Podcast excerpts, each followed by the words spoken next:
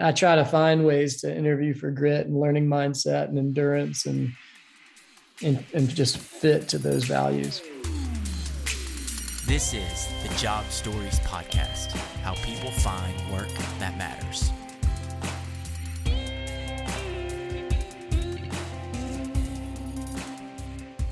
Just to kind of preface what this is, we call this the Job Stories Podcast. So our goal is just to build relationships and celebrate stories. So we ultimately today, the heart of this is just to talk with you about your story.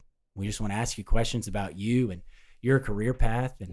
And so that's kind of the heart of today. So just getting right into it, if you don't mind, John, just kind of introduce yourself just so we'll have that on here and tell us about what your job is now and just get into your story a little bit, your career path. You can go as far back of kind of how it started for you and up to where you are now.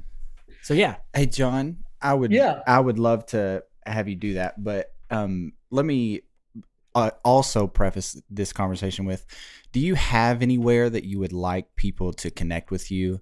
Like maybe a Twitter or a LinkedIn or your website, or where would you like people to go to connect with you?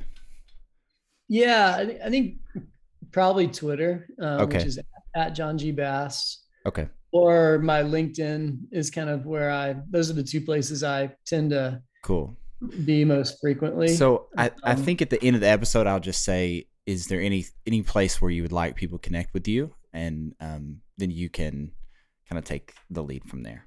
Does that sound okay? Yeah. Yeah, cool. Yeah. We are ready when you are, sir. Thank you so much. Oh, man. All right. So I'll try to make this as interesting as I can. I think the through lines of my career have been healthcare. My entire professional career has been focused on healthcare. And I have a real passion for using technology to improve and empower the health of individuals and communities. And I think the idea of a community that can be defined a bunch of different ways. My career, my healthcare career kind of started after college. I left UNC and joined a startup. First, I joined Vanderbilt Medical Center coming out of school. And I helped to run the division of trauma at Vanderbilt. And I helped manage the business office there. And I helped to do a lot of research. And this was in the 90s. And so there was this whole internet thing that was kind of starting. And so I got into that stuff. I started doing things like I built one of the first websites for Vanderbilt Medical Center, the Division of Trauma website. Oh, and so I kind of learned how to do that. Cool. And so, after being there for a while and getting into research and getting into tech, and I was fortunate to join a group of people who were starting ImpactHealth.com. And this was one of the early kind of B2B exchanges, .com exchanges coming to healthcare. And so back in those days, like these B2B exchanges were being introduced to help start moving data between organizations. And replacing manual processes like phones and faxes. And so pretty early in my career, I was so excited about that job and about that company and about the .com things that were going on. And I just literally poured every ounce of myself into that company. And I worked so hard, and I was on the road 6 days a week doing implementations and trying to explain computers and the internet to people who've never used them before. And so, teaching nurses that had never used a computer how to do that and use this exchange was probably the hardest part. It was not the hardest part about what we were doing at ImpactHealth.com was not technical, even though that was very innovative. It was hard because it was about teaching people to do business in a new way and helping them overcome their fears of change. And there was a lot of work that we had to do there. And, you know, eventually ImpactHealth.com grew up and got big and merged with a company called MetaBuy, and then was acquired by a company called GHX in kind of the 2002 to 2004 timeframe, when the whole dot-com industry kind of consolidated. And so all of that, those early successes and those early wins evolved into kind of a consolidation. And I joined this amazing team at GHX, where I spent about 9 years. And so that whole exercise really was focused on using technology to bring organizations together and to collaborate in new ways and to work together in new ways and to go overcome their fears of, man, I don't know if I can do that because I'm going to lose leverage in this relationship. You know, it's this kind of adversarial trading partner relationship where on one hand, these are trading partners who are all trying to do the same job. They're all trying to get the right product to the right patient at the right time at the right cost. But on the other hand, they're adversarial in their relationship because they're all focused on leverage and data, right? And they're trying to not to kind of win in kind of this cost and pricing war and those types of things.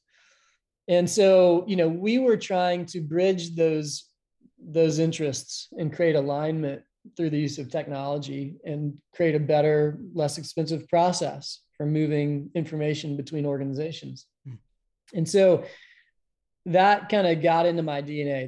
That use of technology for collaboration kind of got into my DNA at a very early point in my career. And I kind of took that and built a career out of it. Like I said, I was there for about 8 or 9 years. I left GHX to help start another company called InvivoLink, which did something similar for orthopedic and spine subspecialties. So what we try to do there is kind of wrap the episode of care in a technical envelope, so that providers, the surgeons in their clinics, the hospital, the medical device manufacturer, the post-acute providers could all share workflows and share patient engagement activities and collect patient report outcomes measures to understand the relationship between products and prices and practice patterns and clinical and business efficiency. And so it was really about kind of if you think about that, it's really kind of the precursor to the value-based world that we are moving into today. And this was like in 2009. And so we were very early in kind of the value-based world. So we, again, using technology to kind of do a lot of innovating around care management and around the collection of outcomes data and the collection of practice pattern data and implant utilization data. So cost and quality data. And so that obviously created a great basis for understanding value in orthopedic and spine procedures. And so as care management and Obamacare and the ACA and value-based initiatives became more and more real in the industry, we had a nice platform that we had developed that supported those types of payment reform programs. And so we ended up selling that company to HCA after about 5 years. And so again, you know, it was using technology to bring together these disparate parties that had a common goal, which is a good outcome for a knee replacement or hip replacement or spine patient, but had traditionally worked in almost kind of adversarial ways with each other. And that's just the reality of healthcare. You know, we're kind of have this really interesting and sometimes broken relationship between commerce and care, where individual organizations' commercial interests sometimes don't always align with the the team sport that healthcare is, right? Mm-hmm. And so, but I've been able to somehow in my career, not me, but the organizations and the amazing people that I've always worked with have been able to kind of thread those needles and find common ground and find the ability to create shared value across those networks that we've developed.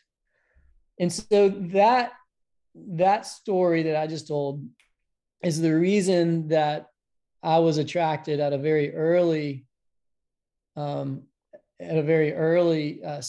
in the blockchain and Web3 world. And so we had just sold InvivoLink to HCA. I was running InvivoLink as kind of a subsidiary of HCA. And I started, but my antenna was up because I was going through this transition. And I started really becoming a part of the Ethereum and Bitcoin blockchain communities. Because back then in 2014, 2015, it was really just Bitcoin. And then in 2015, it was kind of this new Ethereum thing that was starting up. And so I had started the Nashville Blockchain Meetup just because it was a side passion of mine. And I really got excited about the community that was developing. And I started getting more and more interested in kind of Ethereum and what the Ethereum community was doing around broadening the definition of an asset and making the blockchain more of a development platform than what Bitcoin had been able to do. Mm. And I started to recognize what was happening in the financial services and fintech industry and some other places where these new solutions were being born that really address these foundational issues of trust and transparency and incentive alignment that are everywhere in healthcare. And so I couldn't stop thinking about it. And so I decided to leave HCA and leave InvivoLink specifically and start Hashed. Because I believed that it was the operating system for these parts of the healthcare industry that need trust and transparency and incentive alignment and these other characteristics that blockchains provide. And so that's what led me to creating Hashed. And that was in 2016. Well, the company started in 2016. And it's been a wild ride since then. It's been really fun and it's really maturing in some interesting ways. That's awesome. Thank you for sharing. That's great. You mentioned something kind of early on in your career that I wanted to touch on because I think it's relevant to today's times. And just for background, Matthew and I, we're brothers. I don't know if I mentioned that, but we have an IT recruiting firm here in Nashville, specifically with healthcare. We like to help healthcare startups fill out IT teams and so we talked to candidates a lot, and you talked about earlier about leading a team and actually training them on the tech wasn't the biggest hurdle. It was really helping them get over the fear of change. We're seeing that a lot right now, I think, in the last 18 months since COVID with candidates changing careers and just navigating that fear of change. I thought that was so profound when you said that. Can you mind to elaborate a little bit more on that, and even advice you might have if this podcast reaches candidates that are in the middle of change and navigating just that kind of fear of change? Yeah, if that makes sense. Oh, totally. Oh man, it's like people just fear what they don't understand. Sometimes like it's a violent fear. It's like a adverse reaction that just is almost overwhelming. And so I think, there are certain people who are kind of certain people, and at certain points in your life, you kind of are more okay with change than in others, but change is risk, right? And change is about the future, and it's about your ability to, embrace the unknown. And so for a lot of people, that's really hard. And I think it is a reason why some people are more entrepreneurial than others. There are a lot of really smart people out there that aren't successful sometimes at starting new initiatives or innovating because their tolerance for risk and their tolerance for the unknown mm. are different than other people. Mm. And when I was early in my career at Impact, I just started, we kind of designed this new exchange, and I was responsible for implementing that solution at the first hospital in Richmond, Virginia. Mm. And I would go around and train all of these nurses. And so there was kind of like, and so that's the thing, that's the change management that I remember most acute, like most clearly, like meeting, I remember the names of these people. Mm. And I remember what they look like mm. because I had these oftentimes really challenging, but also very informative meetings with them where I helped them work through that fear of change. Mm.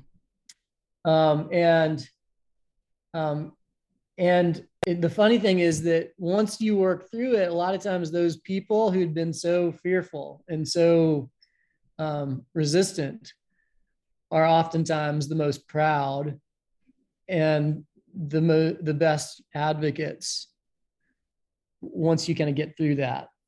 And that was really interesting to me. But it's really, really hard. And we're seeing it again today. We're seeing it everywhere because there's so much change, and change is coming so much faster. Mm-hmm. And there are so many more opportunities, AKA threats, depending on your perspective. Mm-hmm.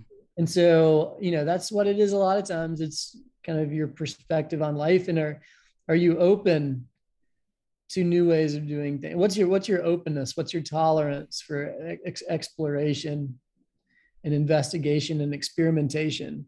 Mm-hmm. And so there's kind of that acceptance and willingness to experiment and explore is at an individual level, and it's at a company level. The company culture mm-hmm. a lot of times is just very unwilling to explore and to investigate and to experiment and to look at what's possible. And I think, that's one reason you're seeing a lot of churn in the corporate kind of world. It's a tough time to be a leader, especially a technology leader at a big company, mm. because your ground is constantly shifting underneath you. And if you don't have a support system around you, if you don't have that personality, and if you don't have a support system that allows you to try things, you're at great risk.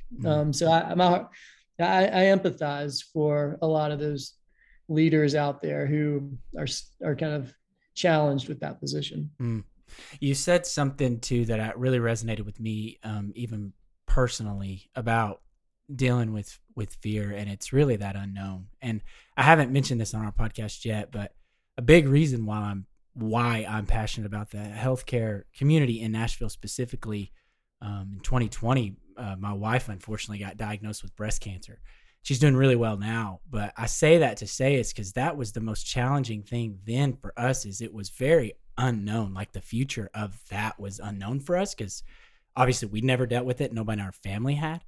So I think that has translated, and you said it, but even being a leader of mine and my brother's business now, that risk factor of starting our own company and not really knowing what's ahead, I was able to kind of weigh that a little bit better based off what I had just gone through a couple years prior with my wife, right?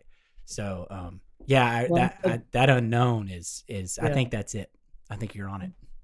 I'm glad she's doing better. Yeah. I know that must have been really scary for you guys. And, it's cool that you two brothers are doing this together. Mm. And, again, having that culture and it's driven by you two and having kind of that support system that allows you to try things and to fail and to take risk is the enabler, right? Mm. You probably wouldn't have done it without that. Mm.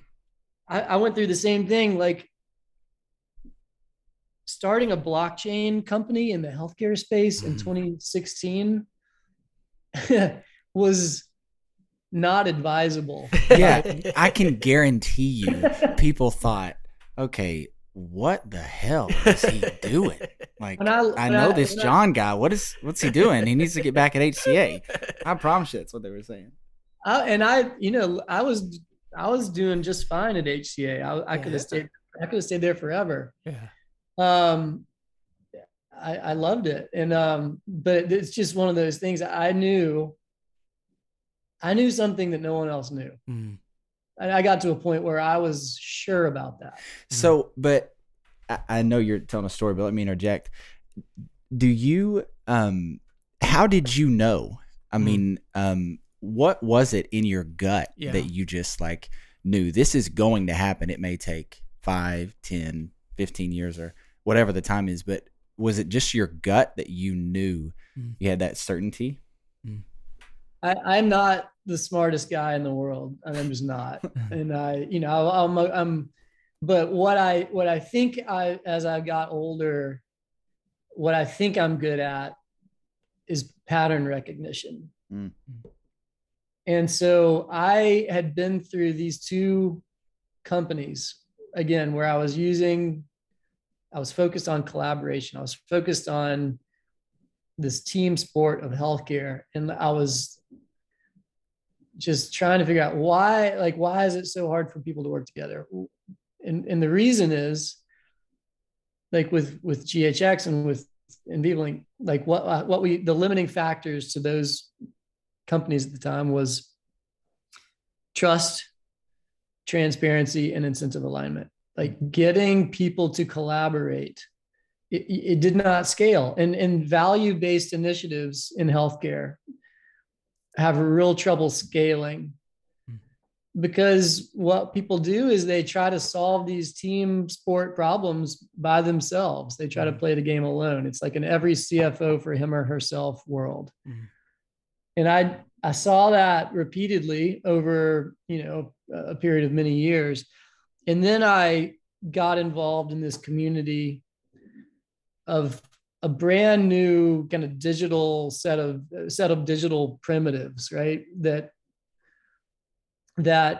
were designed to create trust and transparency and incentive alignment across networks. And when Ethereum took the original kind of Bitcoin model of that and expanded it to where anything could be a digital asset that's tracked on a blockchain, a shared source of truth amongst a community of people who all cared about that, the state of that asset. And when they evolved the original Bitcoin blockchain into a development platform where you could write code on top of that shared source of truth to automate business processes or programmatically move value between organizations or individuals. When I saw that was real, and there were some specific days in my life back then when I saw evidence that was true. It really had a profound impact on me, and I could not let it go. And then something happened. I was speaking at a meeting. And I spoke just after Charlie Martin spoke. Mm. And some of the things Charlie Martin said when he spoke were exactly what I was thinking of doing. Mm. And so all of a sudden my confidence, and so that's one thing that happened. The other thing that happened was a guy named David Bailey moved to Nashville, Tennessee. David Bailey runs BTC Media. Okay. And so all of a sudden I had an expert in the blockchain world in Nashville, and I could talk with him regularly. Mm. And so it was a combination of things, of kind of a network of people who took what I felt like I knew and enabled me to not feel like I was crazy or the only one. It kind of helped me have the confidence to actually move forward with that idea. And then, you know, so David more from a kind of a sharing ideas and things, and Charlie Martin from a financial and kind of, you know, so I wasn't taking all the risk in starting the company. He was really excited about the same thing, and he would support me. He believed in me as a leader, even though I was way early, and he believed in the concept, even though it was way early. And we just shared, yeah, it just really wasn't that hard. He shared the same vision I did. And he was like, I want to do this with you. That's awesome. And so if it hadn't been for those two things, I don't know that it would have, it either would have taken a lot longer or it would have not happened. As you look forward in 2022 and beyond, what skill set would you say you're trying to foster in the leadership team at Hashed Health to deal with this change? Is it 2 things, 3 things that you're trying to over and over say to the people around you to kind of make happen in the culture at your company?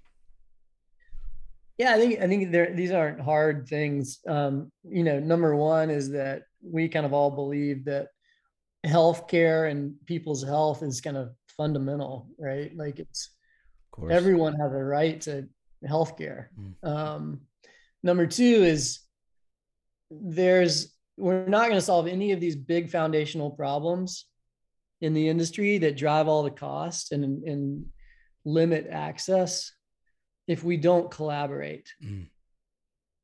And number three is innovation is core to that ability to collaborate.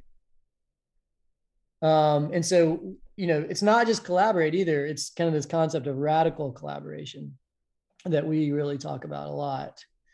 And so, you know, radical collaboration has everything to do with business models and technical models. And it's Web3 and it's blockchain that are the technical enablers for that type of radical collaboration. New business models that focus on decentralization and ownership and credible neutrality are really, really key to what we think the kind of the true solutions in healthcare to the cost problems in healthcare and access problems in healthcare will be.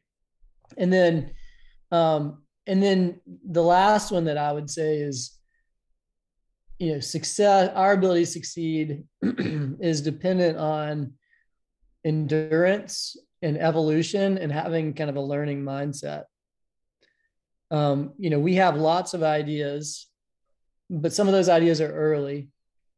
And so placing our bets in the right places, and then having a business model at Hash, this venture studio business model that allows us to evolve with the market and endure and meet the market where it is real. I think those are really important things. So those are a couple of things that we talk about a lot at Hashed in terms of kind of values and competencies. Are those things hard to find in let's say you have 10 positions open within your company?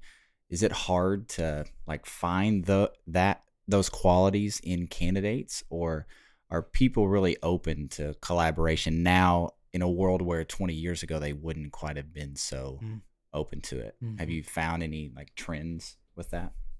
Yeah, I think it's really hard to, you know, it's easier to interview for job description, kind of the role.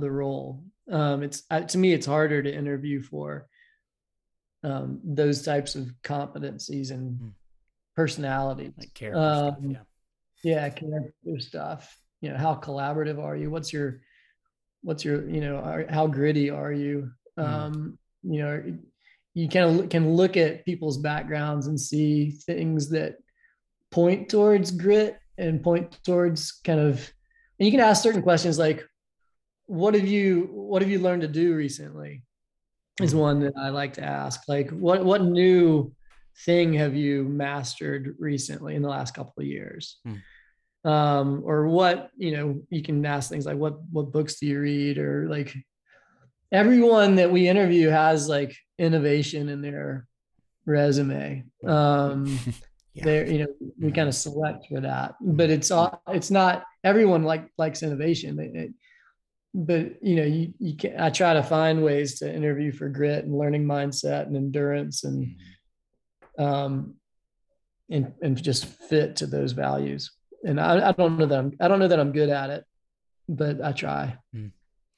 I was talking to a client of ours in Kansas City, actually, and we're looking for some pretty technical roles for them, migrating data from one cloud to another. And so it's got to be people that know very specific skill sets. And I was talking to the hiring manager, and I was like, okay, what skills do you want to see out of them? I was trying to get him to say like a Microsoft Azure certification or a project with AWS or all that. And he kept saying, I need them to be learning all the time. He wasn't saying they need to know this technical stuff, but he was saying like they need to be learning, evolving, changing, finding out what's new. Those are the employees I need. Yeah. Because threat vectors are kind of everywhere, right? Like for it's like things are, it's just like, and where do you place your bets? And like, how, it can't be just on the CEO to stay on top of the industry trends. You know, everyone has to kind of have that learning mindset and be thinking about where their world is headed. And that's hard, and it requires a lot of time. It's really hard. Yeah, I don't know. It's a challenge for leaders to interview and find those types of people. But it's amazing time to be coming out of school or changing industries. I mean, things are all that change. You know, my career, I think I've just been very lucky. But as I look back on it, it's like all that luck, all the inflection points came during times of change, right? And so for me, like some people are like back to what we were talking about, like fear of change. I've just grown to really live on it and thrive on it, and I've built a business now, this venture studio business model that is designed for change. Right. It's we spin out new companies, and the ones we're going to spin out next year are going to look different than the ones we spin out this year. Technical models are evolving. The business models are evolving. The governance structures are evolving. And so that's what I try to do is it's all the way down to my business model. It's designed to embrace change. And I try to find people who live that and are excited about all the change that's happening rather than fearful of it. Yeah. That's awesome.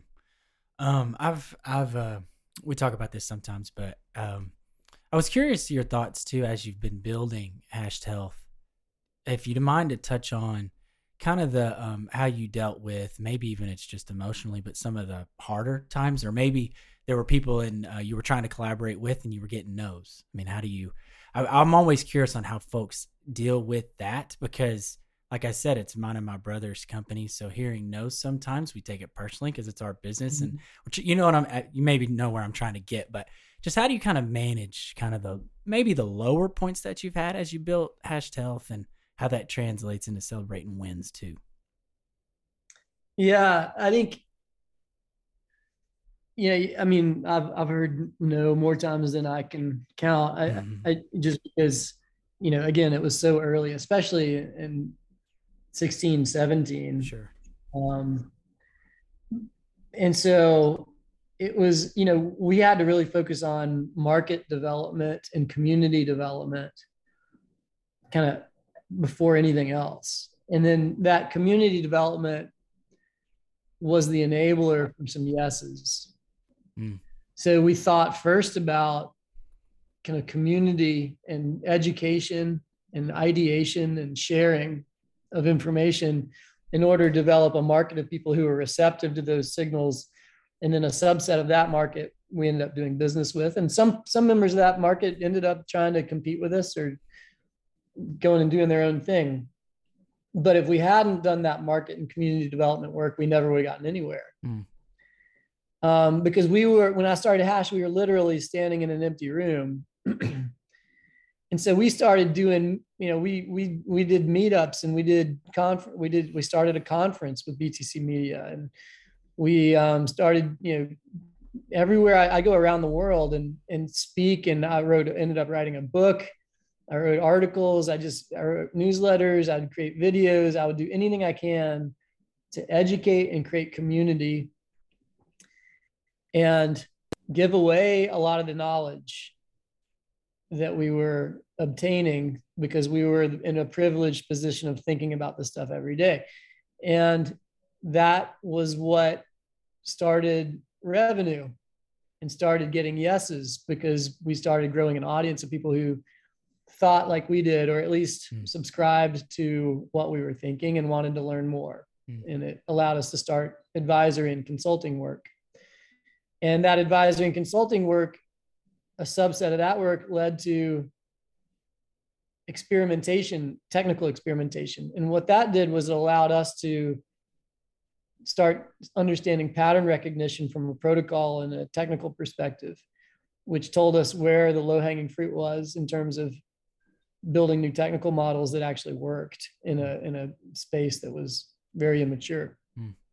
And so you can see how, you know, one thing led to another, and all of a sudden you have a business. And eventually, in about a year ago, we stopped advisory and services work altogether. We stopped renting out our time because we had all these amazing innovation opportunities, and we wanted to launch these new companies that were made up of these networks that we've been working on. All these networks needed a vehicle for commercialization, and we were happy to stop renting our time and become a venture studio. Mm. So that's the evolution, but it was kind of a stepwise approach towards where we are now. It didn't happen overnight. It's taken us 5 years to really start doing meaningful kind of commercial innovation work. And you know, over that period of time, the no's have gotten less frequent. But like even last year when we were fundraising, it was like starting all over again. I heard no's everywhere, because in 2019, 2020, you know, again, healthcare and blockchain is still new, and a lot of venture capital folks were interested in it, but not wanting to actively invest, or investing in a venture studio didn't meet their investment thesis. Mm. And so, man, I heard tons of no's. Mm. And so I think it's just like celebrating the yeses, that kind of, you know, and just growing more and more confident in kind of what you're doing, and maybe it's a little bit of being naive too, because there's a lot of obstacles, and somehow believing that you can overcome those things. Sometimes that's confidence, and sometimes it's naivete, I think, but maybe that's helpful in some ways. Yeah, I'm speaking out of both sides of my mouth, because we did celebrate a win, truthfully, in between Christmas and New Year's, just with a candidate that we're trying to help out. I mean, just a really, really great guy. Maybe doesn't have the best background, but he's about to and close to potentially having a position that truthfully might change his family tree. I mean, he's worked his tail off through college and then his early part of his career. And he's got a chance to really do some cool things, really, on behalf of his family. And for us, we were just like, that's why we do this, you know, it's about people for us. And that's why, so we're trying to focus on that kind of thing more, right? Yeah. So making a difference in that guy's life. That's right. That's a big deal, man. That's right. Matthew, do you have anything? I'm enjoying this. Yeah. John, I think we're about to run up on our time, but where can people, I would imagine there will be somebody listening to this that either wants to come work for you or wants to follow you or your company. So where would you like people to go to connect with you or your company? Well, the website's www.hashedhealth.com, HASHEDHEALTH.com. And so we have a careers page there. And that's where you can learn more about the company as well. And we have newsletters we publish, and you can subscribe to those newsletters on that site. I'm also on Twitter at John G. Bass, and I'm on LinkedIn. And we just hired our first community leader at Hashed, for all the reasons we've talked about over the last 45 minutes. And so, you know, again, we believe in kind of this radical collaboration. We believe in the fact that, especially in our business, in our world, community comes first, and that community leads to opportunities. And so we are always looking to grow our community and get that community engaged and involved in what we're doing, either at Hashed or with some of the startups that we're creating. And my belief is that in the future, more and more companies are going to be focusing on kind of these Web3 concepts of community first technologies, community ownership, community activation. And you think about your workforce, no longer about the FTEs at your company, but you think about your workforce as your community that extends outside of the walls of your organization. And so how do you get that community engaged in innovation, ideation, validation, commercialization activities for these new businesses we're creating? That's what we're thinking about every day. And we've so much so that we've hired Jeff Snyder to make that his full-time job. How do we open our company up to our community? How do we activate that community? And how do we engage that community in our projects? And so I don't know of any healthcare company that's so interested in engaging people who want to participate in that as Hashed. And we are going to be, over the next several months, developing and deploying more and more tools and community activation tools that that enable people to get involved, whether it's as an employee of the company or as some contributor to one of our initiatives, obviously in a way that creates value for both sides. So you can follow us at Hashed or on Twitter, on LinkedIn, but know that there will be really interesting ways to get more engaged here in 2022, even if you're not working directly for Hashed. That's awesome. Gosh, you and your company, y'all are wonderful for Nashville. That's why I love Nashville, because of people like you. I just love the community here, and you're just speaking to that with like every word out of your mouth. So appreciate you coming on, and thank you. It's been awesome. Yeah, thanks guys. I appreciate you including me. I can't wait to. I can't wait. I'm already looking forward to texting Devin and singing your praises. This has been awesome. So, thank you. I appreciate that. Thanks, John. You have a great day. All right, guys. We'll talk soon. Take it easy. Bye. You too. Appreciate you.